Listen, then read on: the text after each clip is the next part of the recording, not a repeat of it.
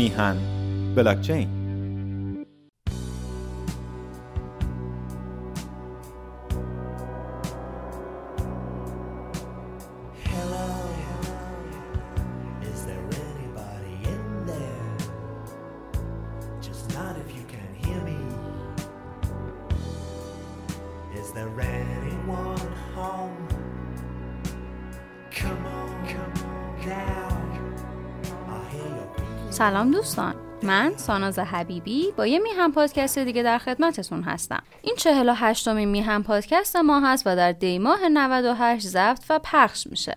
شما می‌تونید میهم پادکست رو در پلتفرم صوتی شنوتو با جستجوی عبارت میهم بلاکچین و همینطور در کانال تلگرامی میهم بلاکچین بشنوید. در قسمت قبلی سعی کردم با جزئیات به این مسئله بپردازم که آیا خرید بیت کوین در ایران سرمایه گذاری خوبی به حساب میاد یا نه. توی این قسمت هم می‌خوام به مسئله ماینینگ بیت کوین در ایران بپردازم و درباره تمام چالش هایی که ماینینگ باهاش مواجه بود و هست صحبت کنم. در ادامه با من همراه باشید.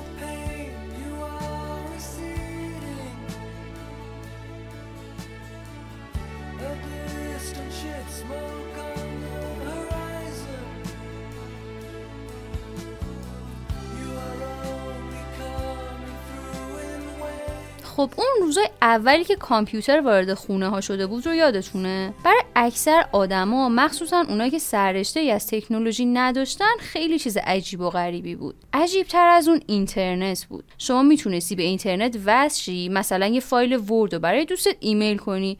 دیگه هم نیازی نبود که فایل رو بریزی رو فلاپی و حضوری به دوستت تحویل بدی. ولی اینکه مردم با این کار آداپته بشن زمان برد. همون اول آدمای زیادی مقاومت داشتن که کامپیوتر و اینترنت رو توی خونه های خودشون بپذیرن. ولی در نهایت پذیرفتن و دیدن که ای بابا چه چیز خوبی هم هست. حالا قضیه mining و کلا ارزهای دیجیتال هم تو ایران همینطوریه. چون یه تکنولوژی کم سن و سال و تا حدودی ناشناخته است اون اوایل که اومده بود کسی نمی‌دونست چطوری بهش واکنش نشون بده و قبولش بکنه یا نه. در مورد قانونگذاری هم دقیقا همین بود. اوایل که آوازش پیچیده بود عده زیادی باهاش مثل شبکه های هرمی برخورد می‌کردن و می‌گفتن که یه روش کلاهبرداری جدیده و نباید بهش اعتماد بشه و از اینجور حرفا. بعد از یه مدت یه عده به بیت کوین گفتن پول مجازی و توهم پول و اصلا پولی که دیده نشه و لمس نشه مگه اسمش پول و اینجور حرفا. بعد گذشت و گذشت تا دیدگاه ها نسبت به بیت کوین و ماین کردنش یکم منطقی تر شد و البته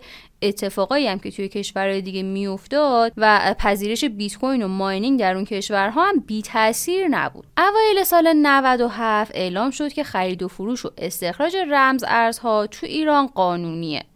خب این خبر برای ماینرایی که هزینه و انرژی زیادی رو روی این کار گذاشته بودن خبر خیلی خوبی بود. کلا این مسئله از اون اول وجود داشت و هنوزم وجود داره که ماینرها تو ایران با چالش های قانونی مواجه هستن. دوباره یه مدت که گذشت تو شهریور 97 اعلام شد که دولت استخراج ارزهای دیجیتال رو به عنوان یه صنعت پذیرفته و گفته که رمز ارزها می‌تونن به اقتصاد کشور کمک کنن و حرفایی از این قبیل. خب برای ماینرها چه خبری بهتر از این؟ حالا دیگه می‌تونستن با خیال راحت و بدون ترس به کارشون ادامه بدن و نیازی هم به پنهانکاری نداشته باشن. ولی آیا واقعا اوضاع همینطوری باقی موند؟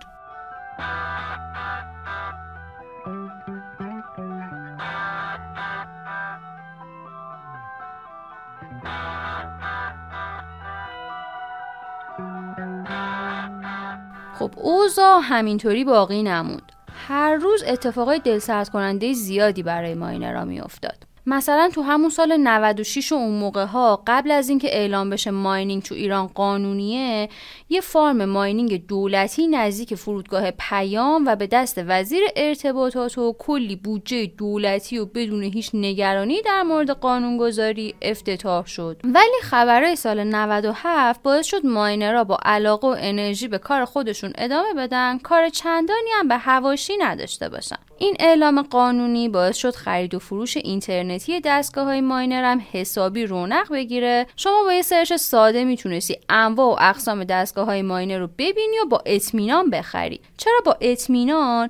چون این وبسایت هایی که دستگاه ها رو میفروختن اینماد داشتن. وقتی هم که یه سایت اینماد داره یعنی مجوز خرید و فروش قانونی خودش رو مستقیم از وزارت صنعت معدن و تجارت گرفته. این مسئله خب اتفاق خیلی خوبی بود برای ماینرها. اونا با خیال راحت و بدون وقت تلف کردن دستگاه های ماینری که می‌خواستن رو خریدن و شروع کردن به mining انفرادی و یا راه اندازی farm های ماینینگ. اوضاع داشت همینطوری خوب پیش می‌رفت تا اوایل سال 98 حالا اتفاق دل سرد کننده که این وسط افتاد چی بود؟ البته یه چیزی هم اون طرفتر از دل سرد کننده. این بود که یهو ریختن و فارمای ماینینگ رو به دلایل مختلف پلمپ کردن و برچسبای مختلفی به ماینرها زدن. از قاچاقچی و سوداگر و اینا گرفته تا چیزای بدتر. دلیل این کار چی بود؟ کسی واقعا نمی‌دونه. اون اول اومدن گفتن شما قاچاقچی هستید و این دستگاه ها به طور قاچاق وارد کشور شدن. کدوم دستگاه ها همونایی که ماینرها رفته بودن با خیال راحت از سایت های خریده بودن که اینماد داشتن و وزارت سمت داشت بهشون نظارت می‌کرد. بعد اومدن گفتن که شما دارید به طور غیرقانونی از برق خانگی و شهری برای استخراج استفاده می‌کنید و این کارتون غیرقانونیه. ولی خب مگه از اون اول اصلا تعرفه جداگانه برای برق استخراج اعلام شده بود که حالا اومدن گفتن از برق شهری استفاده کردید و غیرقانونیه؟ بعد دوباره اومدن گفتن نه از برق صنعتی هم واسه استخراج استفاده کردید. ولی بازم مگه استخراج رمزارزها به طور رسمی صنعت اعلام نشده بود؟ خلاصه این اتفاق یهو شوک بزرگی به جامعه ماینرها وارد کرد و یه عده زیادی که افتادن زندان و براشون وسیقه های نجومی تعیین شد. یه عده هم که ماینرهاشون ضبط شد و مجبور بودن برای آزاد کردنشون کلی هزینه بپردازن و کلا همه با ضررهای خیلی بزرگی روبرو شدن. تراژدی اینجا بود که تا همین دیروزش داشتن می‌گفتن این صنعت قراره به اقتصاد کشور کمک کنه و باید یه کاری کنیم که رشد کنه. حالا اومدن اینطوری تیشه زدن بریشش بعد این وسط یه سری فارم وجود داشتن که هنوز با قدرت تمام داشتن به ماین کردن ادامه می‌دادن و کسی هم کاری به کار اونا نداشت. چرا؟ چون اونا آدمای معمولی نبودن.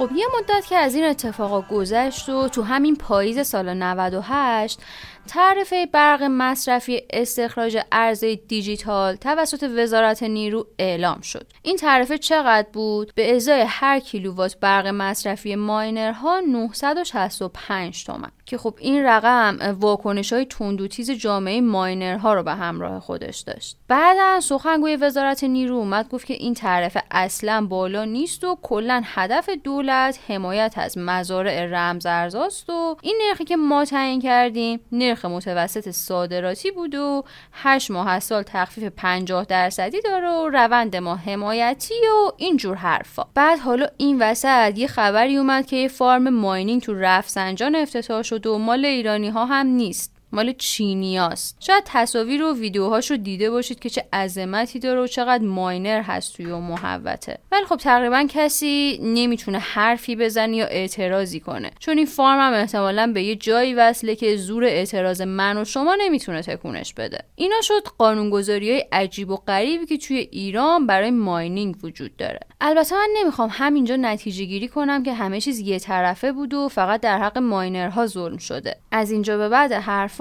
می‌خوام یکم از اشتباهات جامعه ماینرها هم صحبت کنم. اولین نکته اینه که خیلی از ماینرها تو ایران از همون روزای ابتدایی با برق دوزدی یا تعرفه کشاورزی شروع به ماین کردن کرده بودن و وقتی هم که قوانین کمی سفت و سختتر شد دولت شروع به جمعآوری دستگاه ها و بستن فارم این افراد کرد. من به شخص اعتقاد دارم این بخش از جامعه ماینرها که عده کمی هم نبودن از این بستر سوء استفاده کردن و خب همین آدم ها باعث شدن که نگاه مسئولین دولتی به این صنعت خراب بشه و حساسیت اونقدر زیاد شد که میشه گفت دولت مجبور شد برای زیاد نشدن این افراد و سوء استفاده از برق یهو بیاد تغییر رویه بده. دومین نکته اینه که به خاطر برق ارزون تو ایران ماینرها براشون مهم نبود که از یه دستگاهی مثل امتری که تو سطح جهانی از رد خارج شد و خیلی مصرف برق بالایی داره استفاده کنن. خیلی مدل‌های جدید دستگاه بعد از این مدل اومده که مصرف بصرفه تری داره. اما خب چون قیمتاشون گرونتره کسی حاضر به خرید نبود. این محدودیت مصرف برق از طرف دولت حداقل باعث شد که جامعه ماینرها به فکر استفاده از دستگاههایی بیفتن که مصرف کمتری دارن. سومین نکته اینه که ماینینگ تو ایران پیشینه طولانی داره و حساسیت های دولت توی این دو سال باعث شد که خیلی تازه باهاش آشنا بشن. وگرنه ماینرها بیشتر از پنج ساله که دارن تو ایران فعالیت می‌کنن. اما سوال اینجاست که چرا یواشکی؟ اون موقع که بحثی از قانونگذاری هم نبود چرا ماینرها دزدکی و با هزار ترفند فارم را مینداختن و نمیذاشتن کسی باخبر بشه.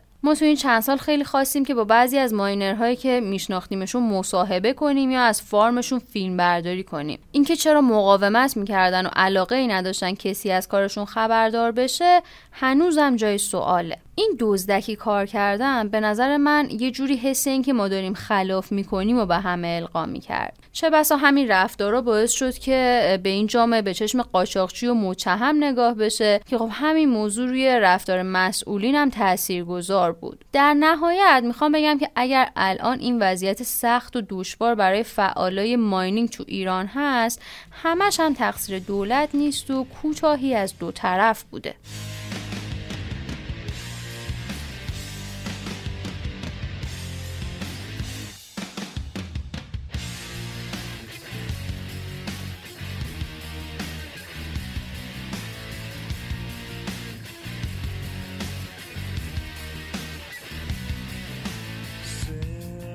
you.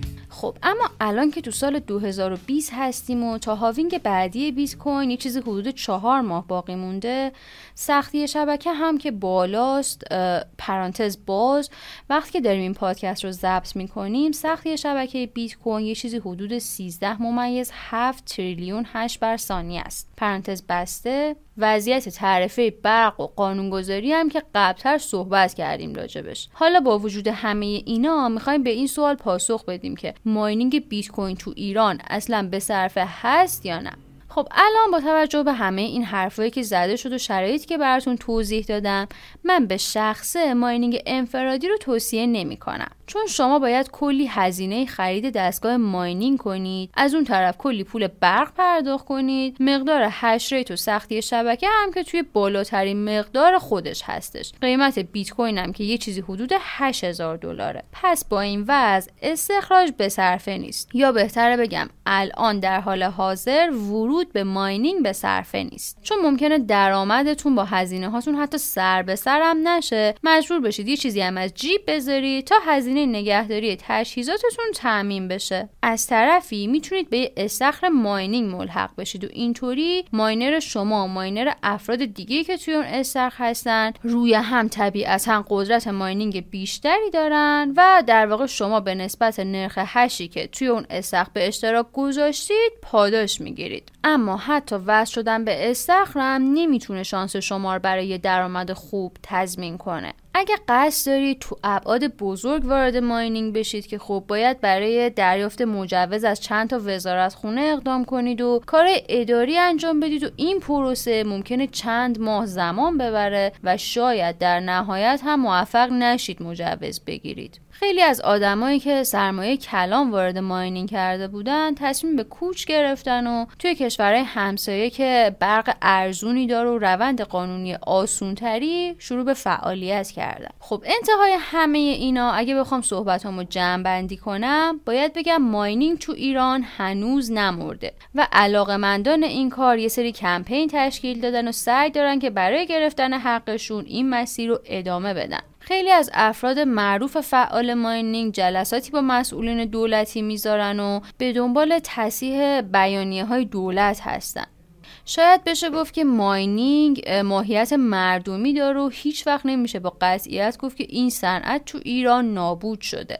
اما اگه علاقه دارید امروز وارد این صنعت بشید باید اینو بهتون بگم که یک هفش آهنی لازم دارید و صبر زیاد و عشق به بیت کوین.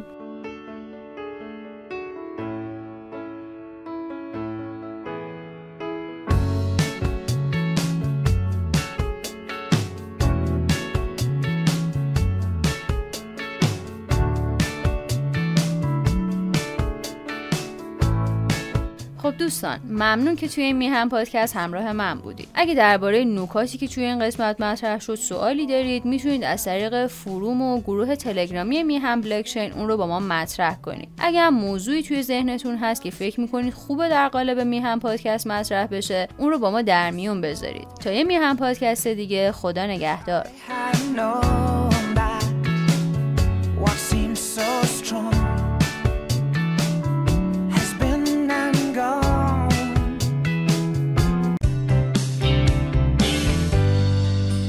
میهن بلاکچین.